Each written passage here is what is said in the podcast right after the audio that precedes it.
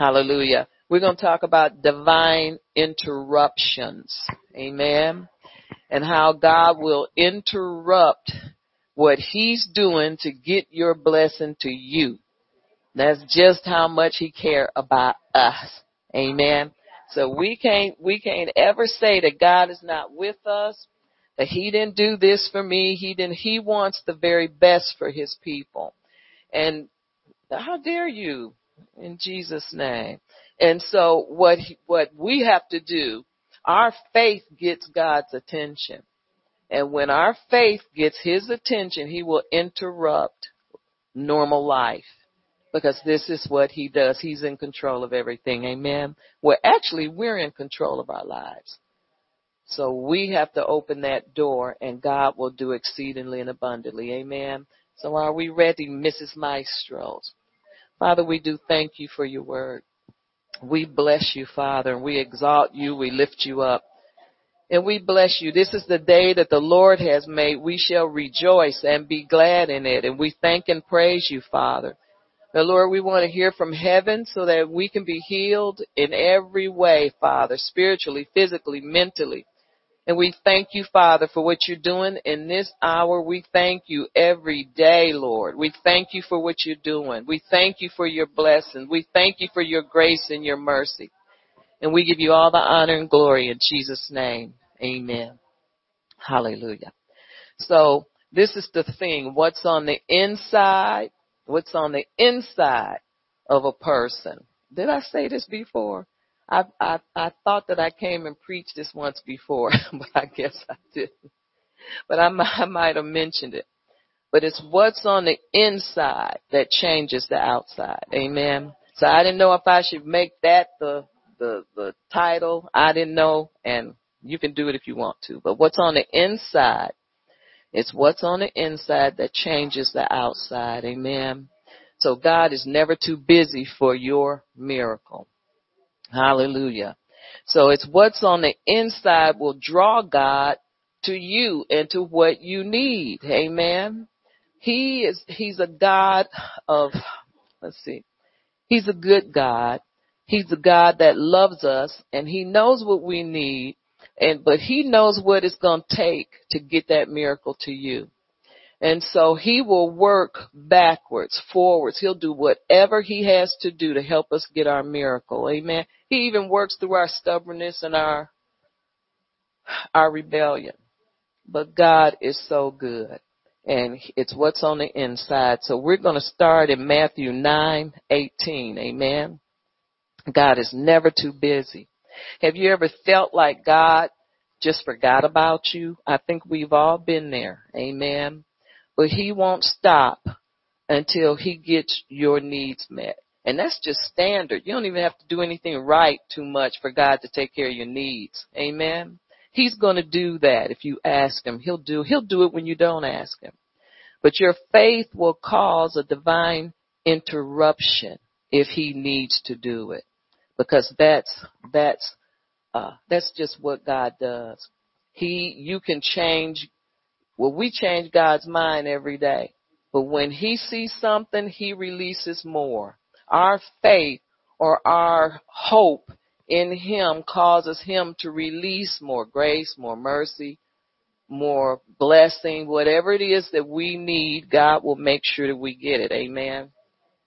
And so I just want you to bear in mind that our faith interrupts God, and he'll stop and acknowledge your faith. He never ignores faith.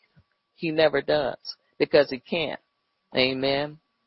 Faith must touch Jesus.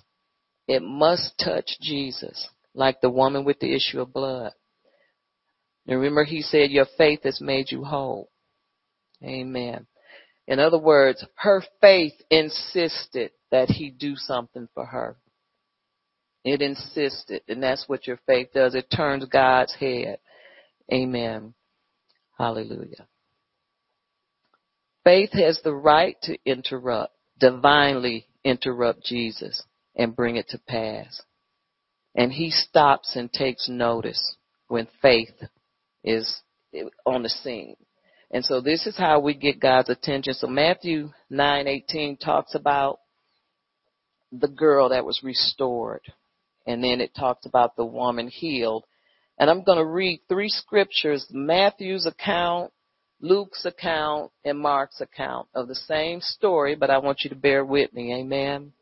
So verse 18 in chapter 9 of Matthew, it says, while he spoke these things to them, behold, a ruler came and worshipped him, saying, my daughter has just died, but come and lay your hands on her and she will live.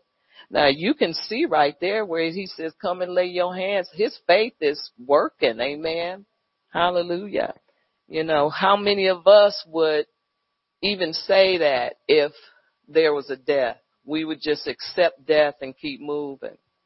Now, there's three accounts. One account says she was near death. This one, I think, said she's already dead. Is that what I read? Yeah, she just died.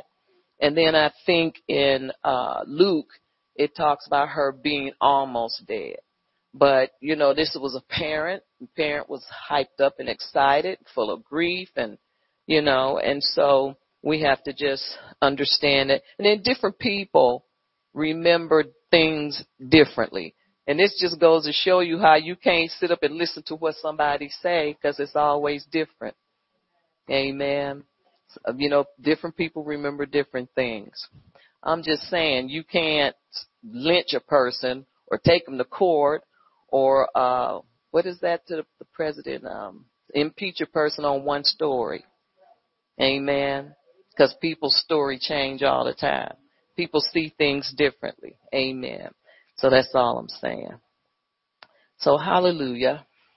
Verse 19, so Jesus arose and followed him, and so did his disciples. And suddenly a woman who had a flow of blood for 12 years and came from behind and touched the hem of his garment. Now this woman just, it wasn't her turn, you would think.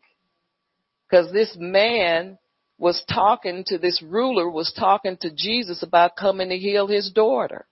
And then it says in 19, so Jesus arose, followed him. So he was working on this man's. And to me, I'm thinking her father had good faith to say, my daughter just died. Can you come and lay hands on her so she'll live? To me, that's great faith. Amen. Then here comes this woman.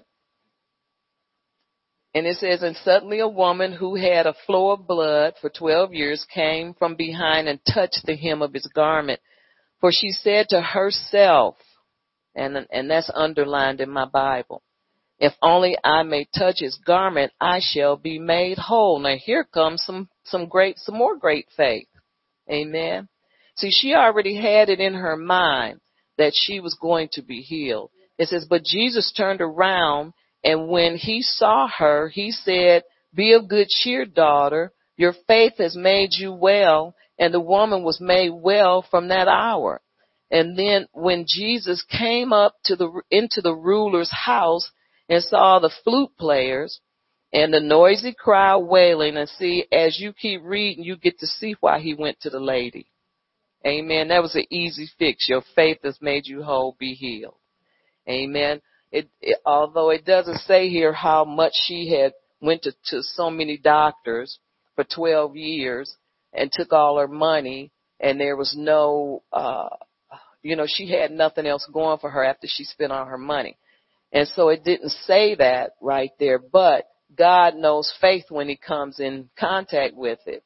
And so he dealt with the lady, and then he went back to the rich ruler's house and saw the flute players and the noisy crowd wailing, you know, the wailing crowd, all of the people that come around just to cry and make you feel worse. And then when nighttime come, or the next week when you need food or something, you don't see them or hear them. You know, they vacate the premises. It says, let's see, in 24, and he said to them, make room, for the girl is not dead. Make room means get out of here. For the girl is not dead, but sleeping. And they ridiculed him. See, that's the crowd. They came for a funeral, and that's what they want. And so let's see, 25. But when the crowd was put outside, he went in and took her by the hand, and the little girl arose. And the report of this went out into all the land. Amen. And so that's one account. That's St. Matthew's account of this situation. This was extreme faith to compel Jesus to come, even though the girl had just died. And then, let's see, I wrote, what can pull your attention away from that? What can pull your attention away from that? Amen. Hallelujah. Now let's go back to verse 20. Verse 20 says, and suddenly a woman who had a flow of blood for 12 years, but I just wrote that. It didn't say that in this account. Let's just go to Mark 5, and let's hear a different account from St. Mark. Amen. There's something that God wants us to see. Mark 5, verse 21.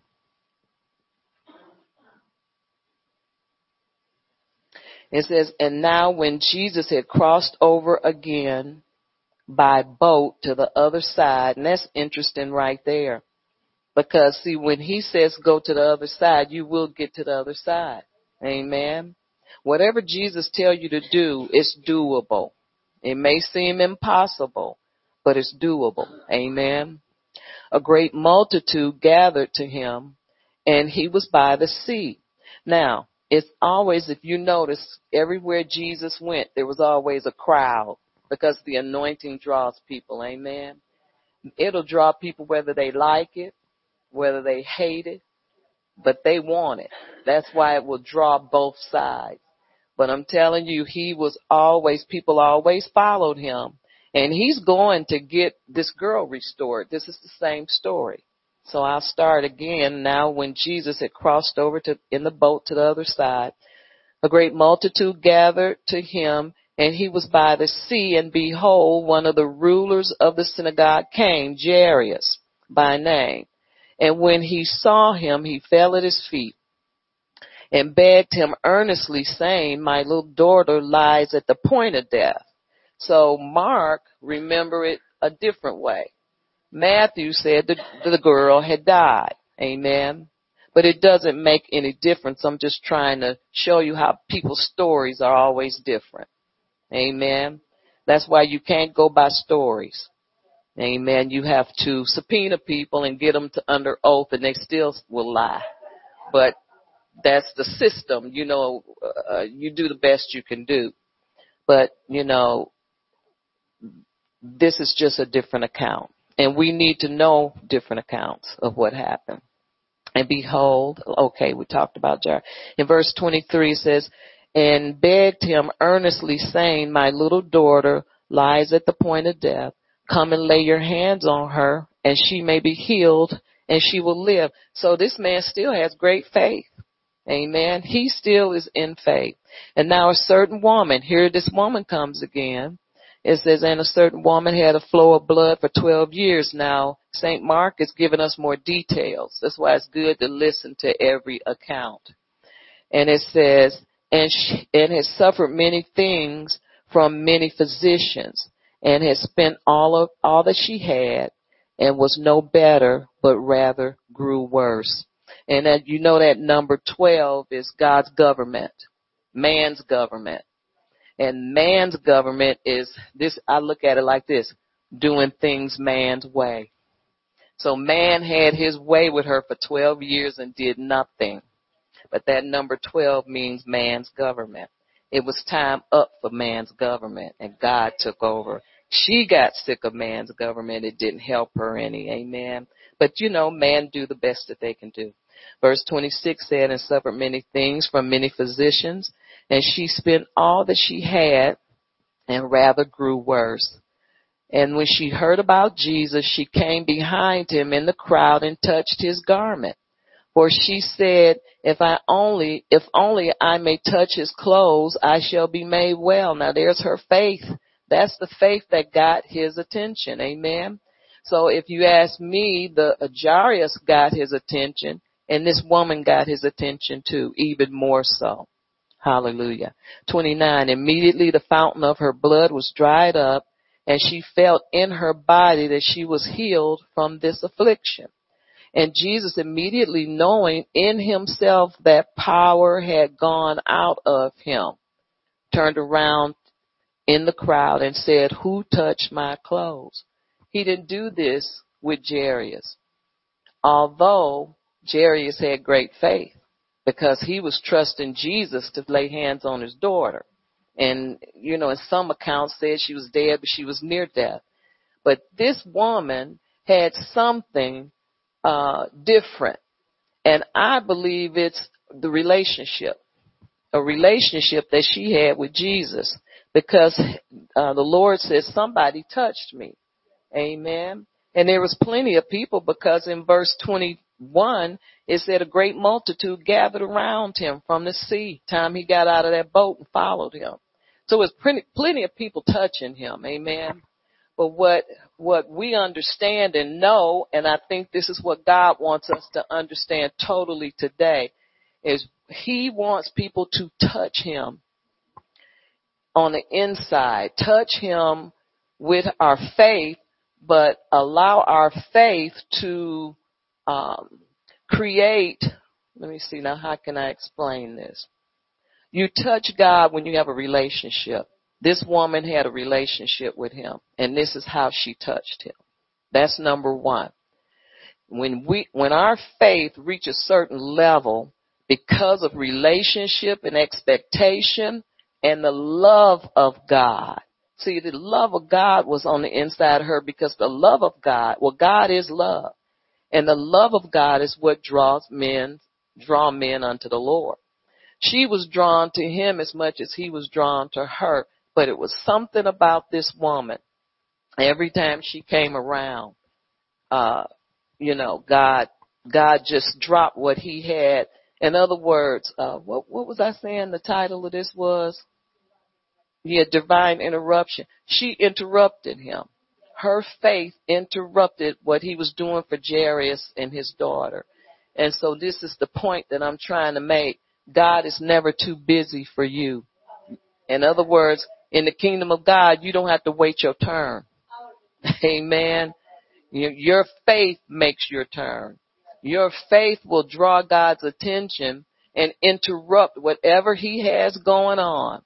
Because that girl's life was in the hands of Jesus, and he knew that he was not going to allow her to die. Amen. He said, she's just sleeping. But he allowed her faith to cause him to interrupt what he was doing for Jairus. And can you imagine how he felt? He was probably cussing underneath his breath, saying, "No, wait a minute, Jesus, my daughter." But Jesus knew what was best. Amen. He said in verse 30, "Who touched my clothes?" Well, let me read all of it. It says, "And Jesus, immediately knowing in himself that power had gone out of him, turned around in the crowd and said, 'Who touched my clothes?' But his disciples said to him, 'You see the multitude thronging you, and you say, 'Who touched me?' And he looked around and said to her, 'Who has done this thing?' But the woman, fear and trembling, knowing that what had happened to her, came and fell before him and told him the whole truth." And this is only because she was an outcast. She was a leper, because she was bleeding. And it was not lawful to her to go around in public, and not only just to be in the presence of the Lord. And so she confessed and told him, "Well, what was wrong with him? I'm a leper. And, but my faith touched you." Or he probably told her, "Your faith touched me." But anyway, and this is why she was fearing and trembling. But in 34 it says, "And he said to her, 'Daughter, your faith has made you well. Go in peace and be healed of your affliction.'" And so then he went back. He didn't ignore Darius. 35 it says, "And while he was speaking, some came from the ruler of the synagogue's house, who said, 'Your daughter is dead. Why trouble the teacher any further?' And soon as Jesus heard the word that was spoken, he said to the ruler of the synagogue, 'Do not be afraid, only believe.'" Hallelujah. Amen. And that right there tells me his faith wasn't as strong as her, as the woman with the issue, because he had to tell him to believe. In other words, don't let all these people get you all out of faith. You know, just believe. You know, don't panic. Don't fear. I'm with you. But you see, this situation took a little bit more work. Not for God. Nothing's too hard for him, but for us to understand. You know, it was just a little more, a little few more details. Let's see. And then, let's see, I think I'm in 36. And as soon as Jesus heard the word, he said, "Do not be afraid, only believe."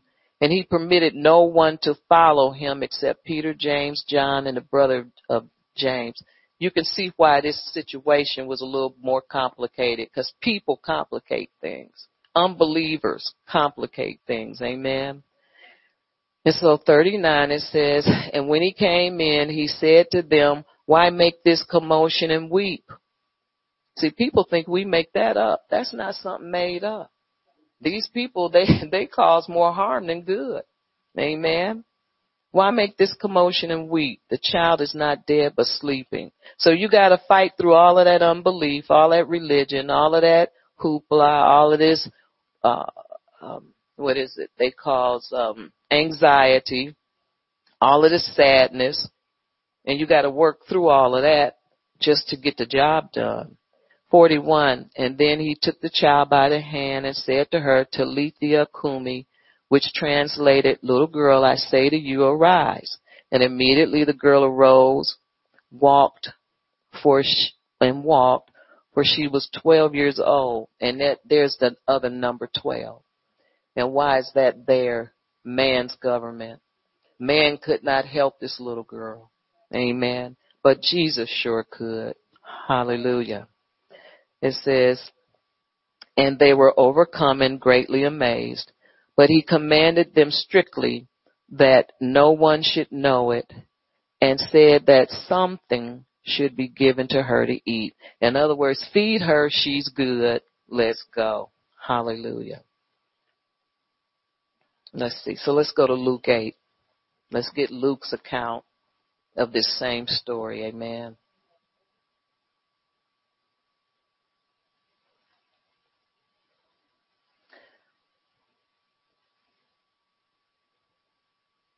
Hallelujah. Luke 8, verse 40. And it says, "So it was when Jesus returned that the multitude welcomed him, for they were all waiting for him. And behold, there was a man named Jairus, and he was a ruler of the synagogue, and fell down at Jesus' feet and begged him to come to his house. For he had an only daughter, about 12 years old." And see, we find out from St. Luke that this was his only daughter. We didn't know that on the other account. People leave stuff out. You know, people tell stories as they remember it. Amen. Amen. And so we should, you know, everybody needs to be heard. Hallelujah. I find it fascinating that each Matthew, Mark, and Luke all wanted to talk about this specific incident. That makes, that's significant right there, because Jesus did this all day long, but they all wanted to talk about this same specific incident, which to me has some type of prophetic impact. That's what I think. Amen. Hallelujah. So that was his only daughter, 12 years old, and was dying, but he went and the multitudes thronged him. And I have that word thronged underlined. And now a woman having a flow of blood, here she comes again, for 12 years, who has spent all her livelihood on physicians and could not be healed by any, came from behind and touched the border of his garment. And immediately her flow was stopped. And Jesus said, "Who touched me?" And when all denied it, Peter and those with him said, "Master, the multitudes throng and pressed you, and you say, 'Who touched me?' But Jesus said, 'Somebody touched me, for I perceive power going out from me. Amen. So he's more detailed. Luke is more detailed. And now when the woman saw that she was not hidden, she came trembling and falling down before him and declared to him in the presence of all of the people the reason she had touched him and how she was healed immediately. See, she knew. She had understanding. She had the same understanding that Jesus had. They were on the same wavelength because there was relationship there. Amen. And I think this is what God wants us to understand. And he said to her, "Daughter, be of good cheer. Your faith has made you well. Go in peace." While he was still speaking, someone from the ruler of the synagogue's house saying to him, "Your daughter is dead. Do not trouble the teacher." But when Jesus heard it, he answered him and said, "Do not be afraid, only believe, and she will be made whole." Hallelujah. She will be made well. And when he came into the house, he permitted no one to go in except Peter, James, John, and the father and mother of the girl. Now all wept and mourned for her, but he said, "Do not weep. She is not dead, but sleeping." And they ridiculed him, knowing that she was dead. But he put them all outside and took her by the hand and called, saying, "Little girl, arise." And there her spirit returned, and she arose immediately, and he commanded that she be given something to eat. And her parents were astonished, but he charged them to tell no one what had happened. Amen. Hallelujah. And so this is how God does us. He will stop and he will move heaven and hell to give attention to our faith. Amen. He gives attention to whatever you do. You know, if you, our obedience stops him. You know, our carrying out his orders. You know, whatever it is that he's telling us to do, when we do that, that stops him, and he gets our attention. He gives us his attention, I should say. Amen. Hallelujah. And so the people, this is what I want to say right here. When the people thronged him, it's like this. This is the way God was showing it to me. Some people throng God, but do you know him? Others, see, these people thronged him. They touched him. And so there's two ways to touch God. You can touch him just like these people did in a natural sense, or you can touch him in a spiritual sense. The woman with the issue touched him in a spiritual way. Is that making sense to y'all? She knew him. She knew what he would do. She knew that when she came in contact with him, that she would be healed. And she knew that he didn't even have to lay hands on her. See, they had a contact going on in the spirit realm anyway. And so it's like this. When churches throng God all the time, they throng him, meaning they know about him, they pray about him, they sing about him, but do they touch him? Do they know him? They know all the scripture. They want to tell you what you're doing when they see you in trouble. They want to tell you how to get straight, but they never touch him. They throng him, but they never touch him. Are y'all here today? And this is what we need to stop thronging. Well, I'm not talking about us. I'm just saying the church should want to do more than throng God. They need to want to know him.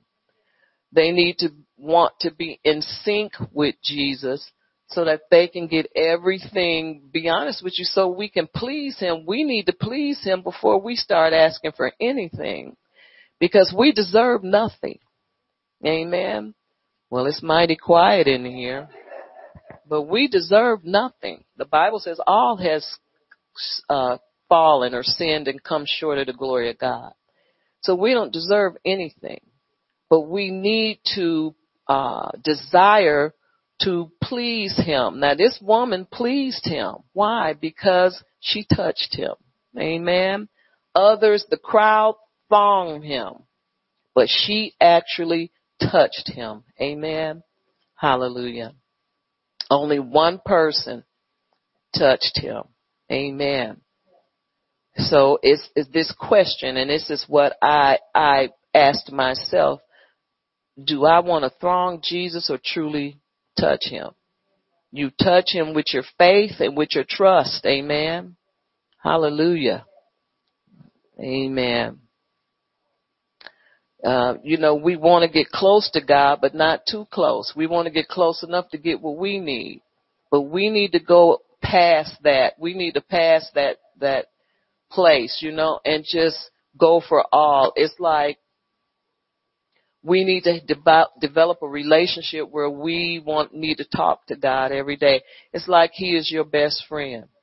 Like that person, your bestie, that you talk to all the time. God should take precedence over that person, over your marriage partner, over your children, and these are the things that God looks at now. When he came into that woman's presence, he knew that there was nothing standing in the way of him and her relationship, that they were more or less like, I'm just going to say, these are my words I'm using, like they were partners in faith. Partners in the realm of the spirit, where he saw her heart, she knew his, and she knew that when she crawled to get there, that he would do something about her situation. Amen. Hallelujah. This is the way we're supposed to be with him every single day. This is that characterizes our relationship with God. And that's how it's supposed to be every single day that we live. We're supposed to give all to him and put nobody in his place. Amen. Hallelujah. Now, this is another thing I wanted to talk about. Faith feels a change when it touches Christ. So, see, this woman knew she was healed before he said, your faith has made you whole. She knew it, because faith, it insists on possessing what you were promised. In other words, her faith looked out for her and she knew by the Spirit that it was done. She knew it was done. She knew she was already healed once she touched him. Amen. Her faith brought her where she was, and when she touched him, on the inside with her faith and her trust, that's when she said within herself. So faith feels a change when it touches Christ. Faith insists on possessing what you're promised, and faith can't break the law. See, there's no law against faith. Faith broke the law when she was there. He was dealing with some other situation, and faith just superseded that situation. And she was next in line, because faith breaks the natural law. Are y'all here? You understand what I'm saying? And when I read this, I just was reading my healing scriptures. And when I saw this and I read this whole new thing just, that I never saw before. I mean, I might have saw little fragments of it, but then God was just showing me how your faith supersedes everything. It breaks the law. There's no law against faith. And faith will stop at nothing to bring you what you want from God. We have so much going for us. Faith does everything for us, yet we don't have what we want. And that's because the devil will come and tell you. He ain't giving that to you. See, we got to learn how to resist. And this was the Lord was telling me, like a couple months ago. He says, my people don't do enough resisting. And so we have to learn to resist, everything that comes up against the Lord, and most of it is going to come up in our minds. Amen. And so we have to learn how to resist. The Bible says resist the devil and he will flee. He ain't going nowhere no other way. Amen. He'll be hanging around the corner waiting on you to feel better, and then he'll come with some more stuff. And it doesn't matter whether it's it has this stuff has validity. It doesn't matter, because this is what people who are into religion will say, you know, it's reality. But it doesn't matter. It's still from the devil.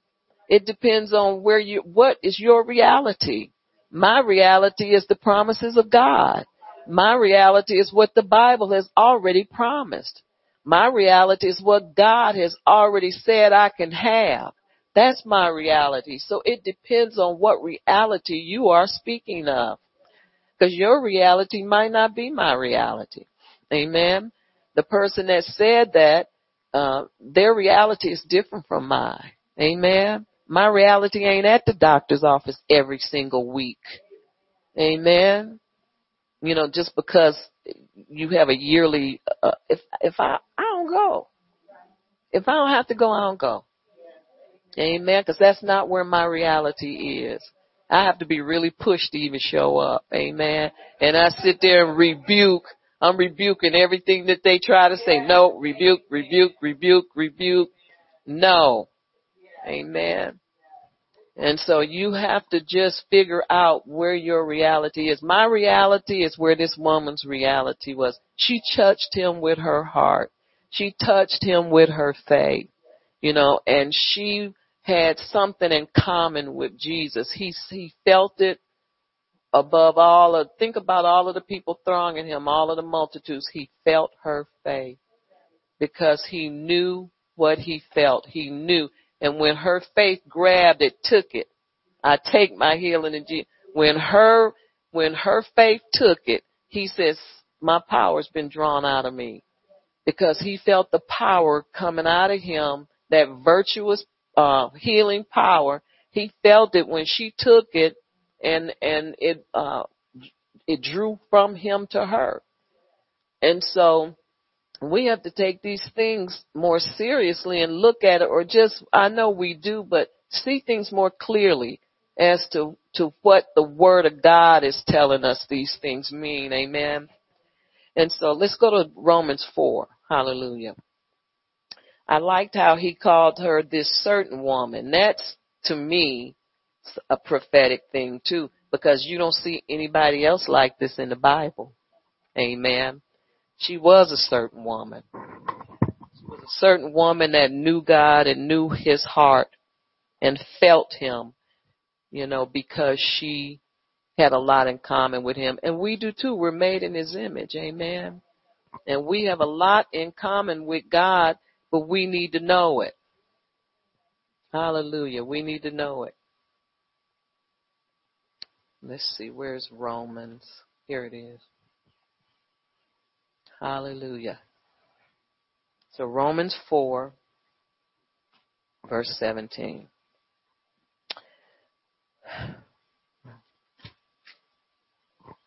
And it says, okay, and this is talking about the promise granted Abraham through faith. Amen. So let's read 16. It says, therefore, it is of faith that it might be according to grace, so that the promise might be sure to all the seed. Now see, that says a lot right there. Therefore, it is of faith that it might be according to grace, so that the promise might be sure to all the seed. Who is it talking about? Me and you. We're Abraham's seed. Amen. So according to grace. Hallelujah. The promises of God are yes and amen. Okay, let's see, where was I am? It says, but also to those who are in faith of the faith of Abraham, who is the father of us all. And then verse 17 says, as it is written, we have made you the father of many nations in the presence of him whom he believed, God, who gives life to the dead and calls those things which do not exist as though they did. And it says in 18, who contrary to hope and hope believed, so that he became the father of many nations according to what was spoken. So shall your descendants be. that certain woman had this like faith. Amen. She had this going for her. She called those things that did not exist as though it was, because she knew she was healed. Did she feel it? She was crawling. She couldn't have felt it. She was crawling to get to Jesus. But in her mind and in her heart, she called those things that be not as though they were. And then she sealed the deal when she saw him and their faith. He acknowledged her faith. He felt her draw his power out of him. And so this is really telling us how to get a miracle. Amen. The faith of Abraham, he staggered not at the promises of God through unbelief. So he was a stagger not. Amen. And he spoke on things that be not as though they were.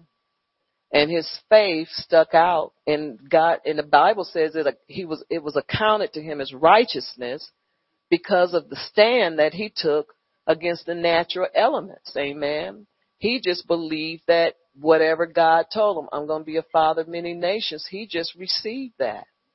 And so in the same way, that certain woman believed that she was healed because she knew that man's government could not come through for and had not come through for her.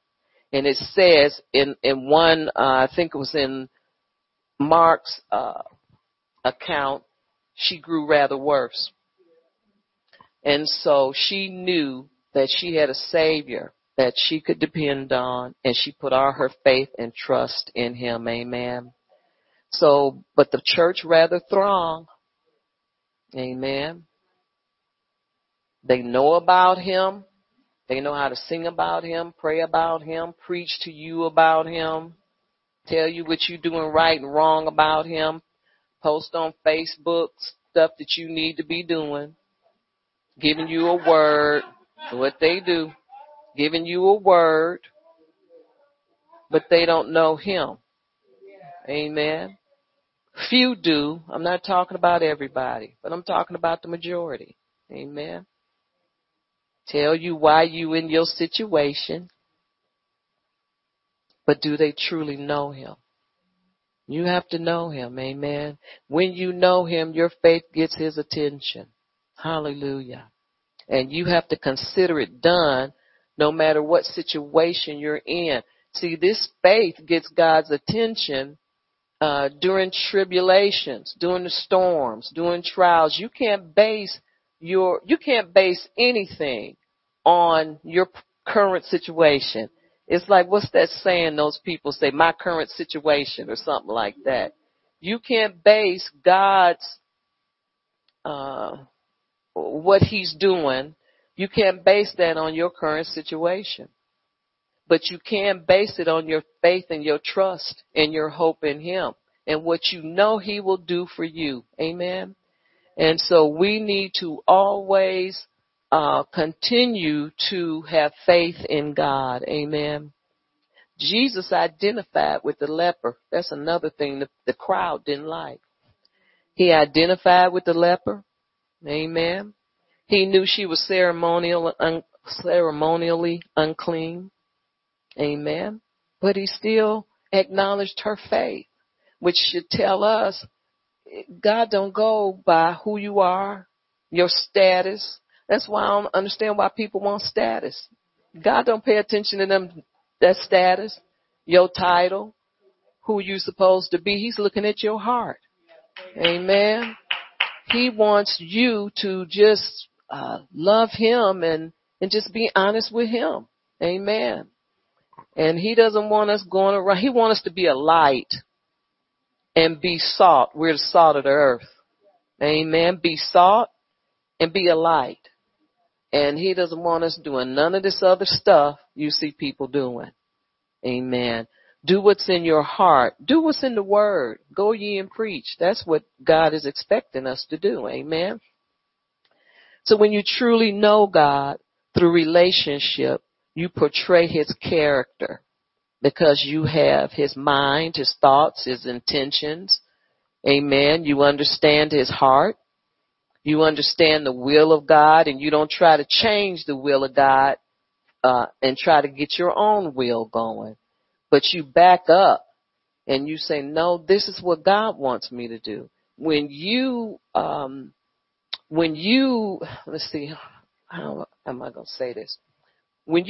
Lord and you have a relationship with him, you portray him in some way, in all ways, because we're made in his image.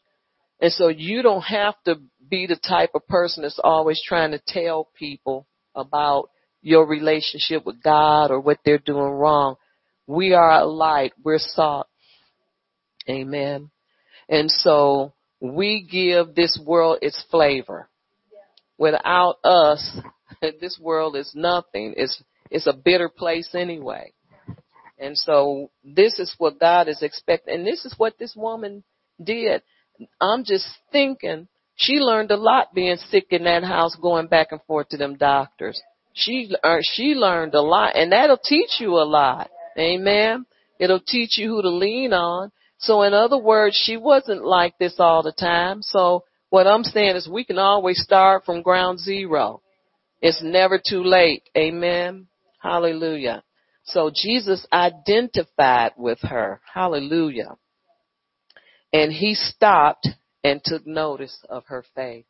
And I mean, he did that in a hurry because the Jairus was on the begging end and trying to explain. Jesus was on the other road with the lady. He was saying, He said, somebody has touched me. Amen.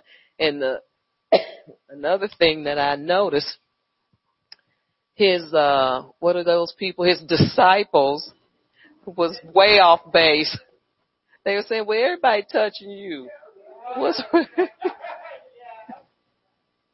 They all touched you. And he didn't explain. And that's another thing I love about Jesus. He didn't try to talk to them and tell them anything. But did you notice when he kicked the naysayers out and the wailers and the weepers and the wine, he didn't kick his boys out. He took them in there with him. Amen. Hallelujah. And that tells me that once God chooses you, even if you mess up, when he chooses you, he is not done with you. Amen. Hallelujah.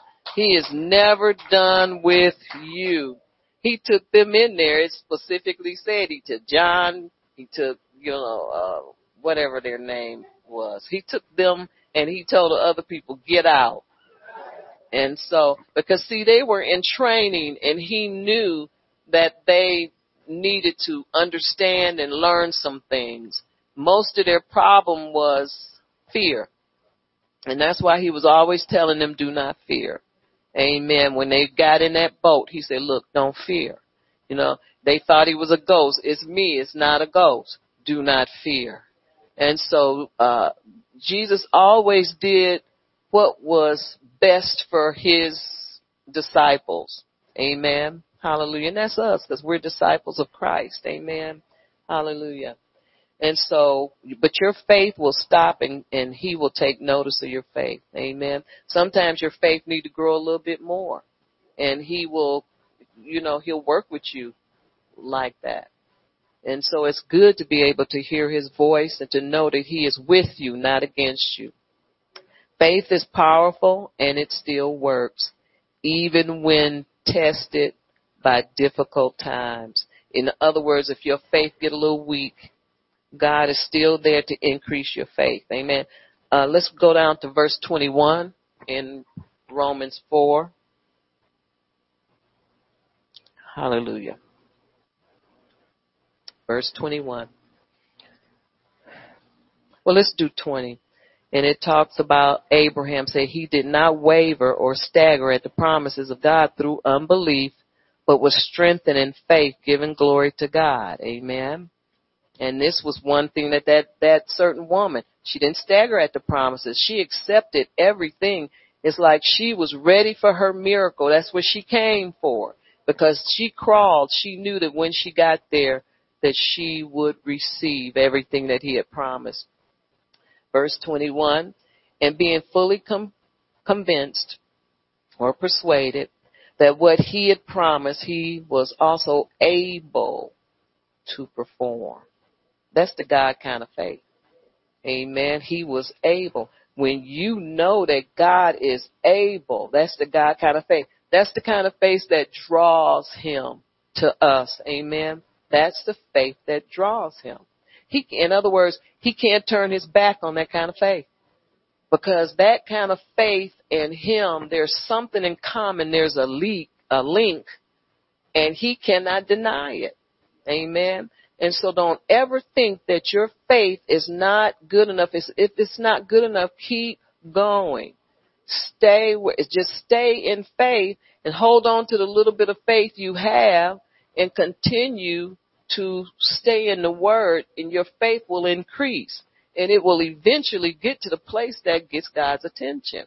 It's no doubt. It has to. It has to. It must. It's no other way that this works. And so you just stay where you are and keep, just stay in the word and stay with God. Don't get off course. Stay on course with God.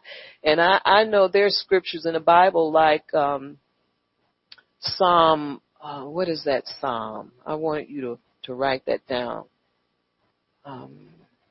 Where it says, I cried out to God and he healed me.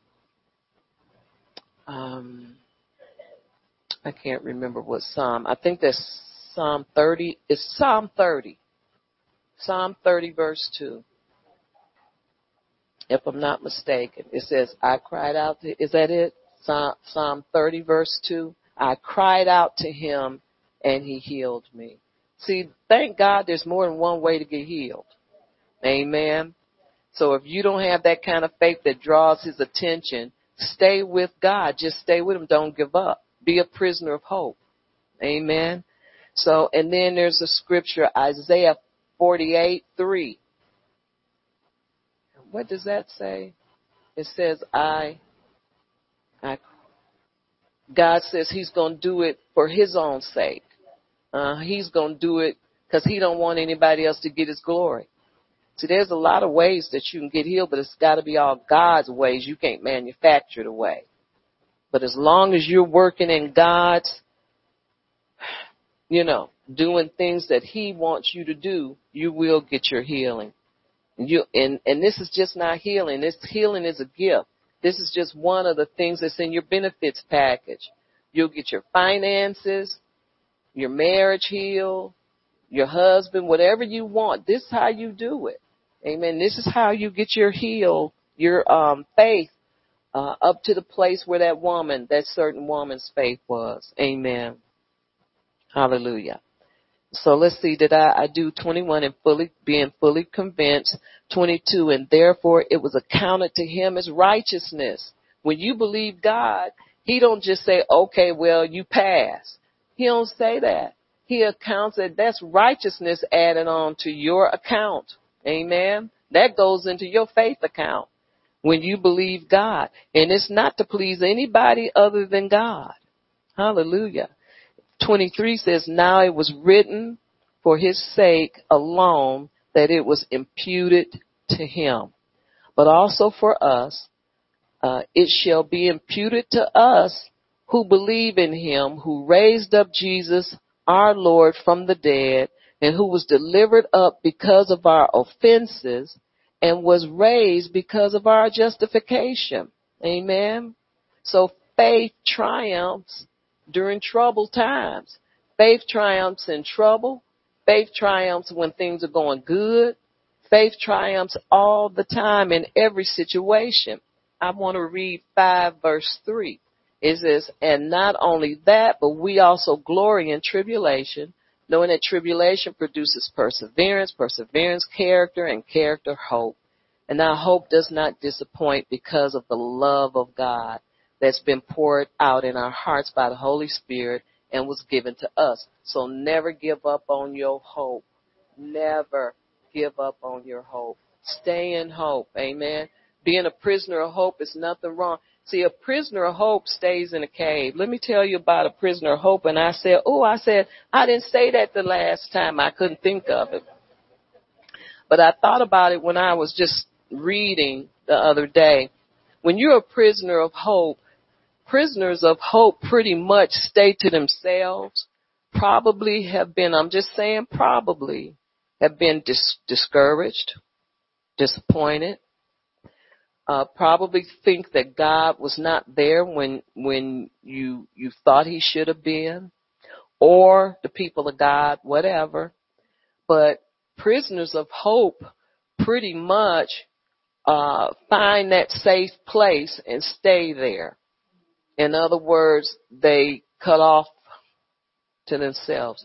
They probably come to the meetings because they know they need to come, but otherwise they just to themselves. And they are pretty much disgruntled, disappointed people, but they don't give up.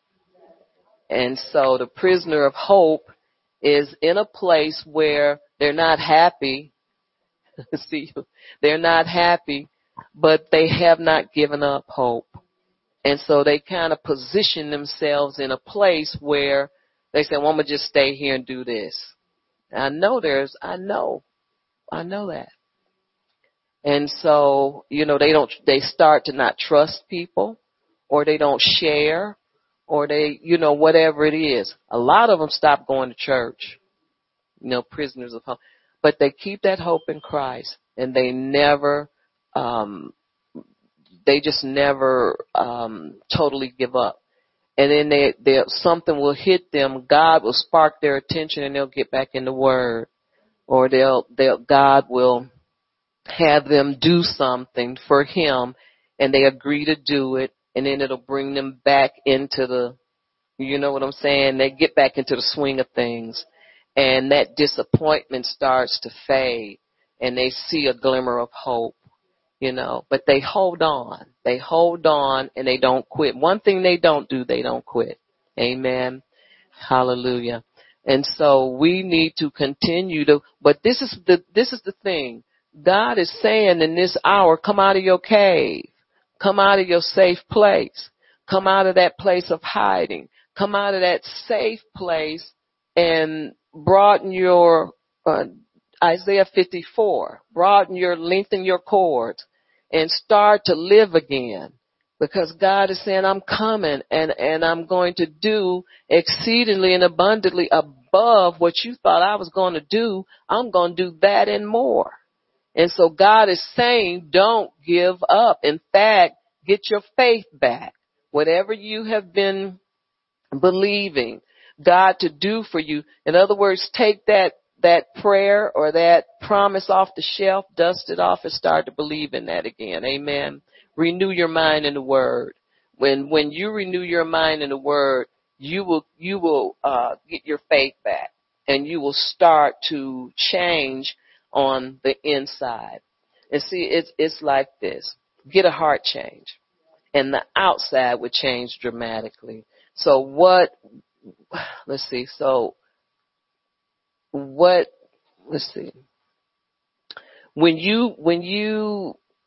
change, or what's changed on the inside, in other words, you have to change on the inside before you see something change on the outside.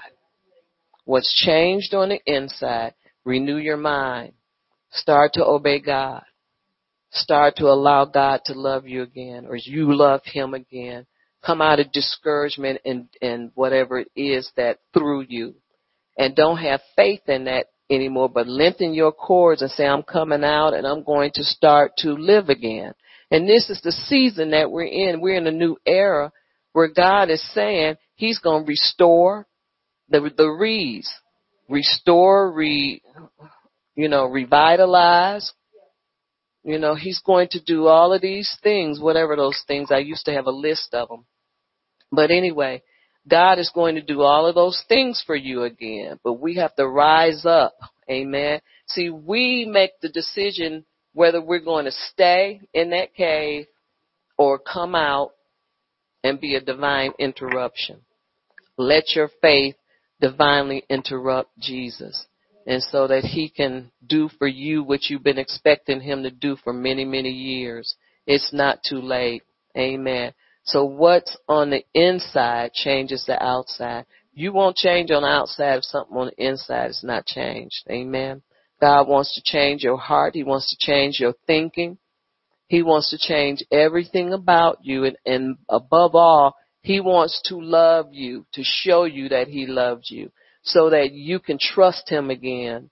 Now, there was a time when I had given up on God's promise. I said, well, it's been so long, I don't think I'm going to get this, you know. So God had to woo me back into his love and deal with me and let me know, look, the promise is still good. And he said, it's just for a certain time. Now, all promises aren't like that.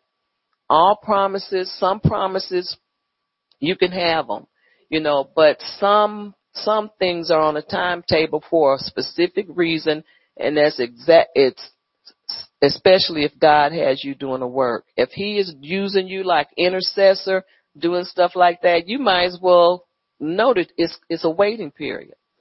But the thing about it is God never forgets about you. He knows what he's doing. He's got it all wrapped up. He knows the time span. And see, this is what he started to teach me, how to let time be my best friend.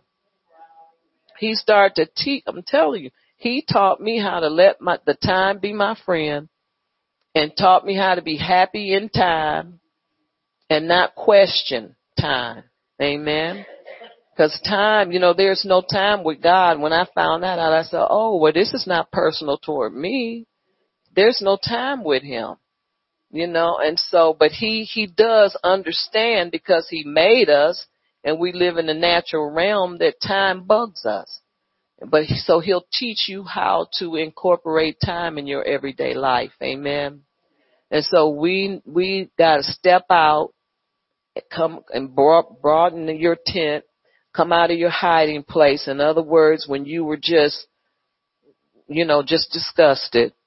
And sometimes, you know, how you'll just put work and things that you have to do, put that in, you know, let that be your major thought. And you just put everything that God is doing on the shelf. Well, God is saying, dust it off and just start to trust him again.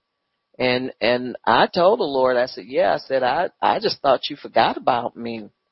And as far as I know, I said, I've been doing everything that I know I was supposed to do.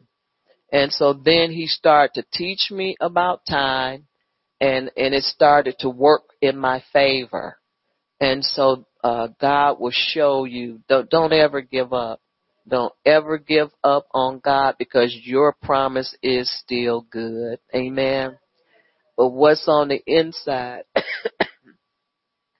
what's on the inside will change what's on the outside. So if you want your outer to change, if you want your situation on the outside to change your inside. Amen. And that will get God's attention. It really was. Hallelujah. And then he'll develop some type of divine intervention or interruption on your behalf. Amen. Hallelujah. So that's all I have. I hope you all have all the scriptures. The book of Romans will lift you up. And all of these accounts that's in here about that certain woman, they're in here for a reason. Amen. Hallelujah.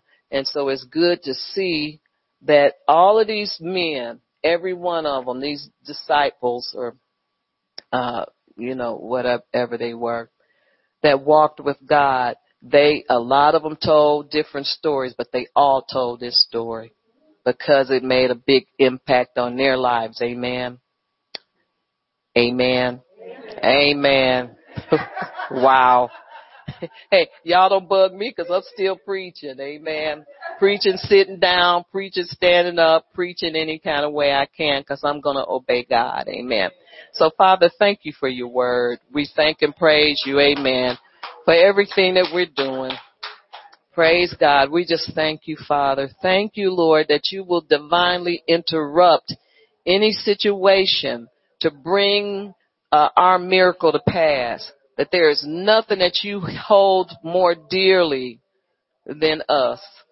And so, Father, help our unbelief. Help us to change our thinking, change our hearts, so that we'll think like you and have the mind of Christ, which is our rightful inheritance. And we thank you, Father, for doing a great work, that you've never stopped and you've never given up on us, and you're so faithful to forgive us of all of our unrighteousness. And we bless you and we exalt you and we lift you up today and we praise you in Jesus' mighty name. Amen. And praise God. Hallelujah. If there's anyone that needs prayer, I can pray for you before we leave. Amen.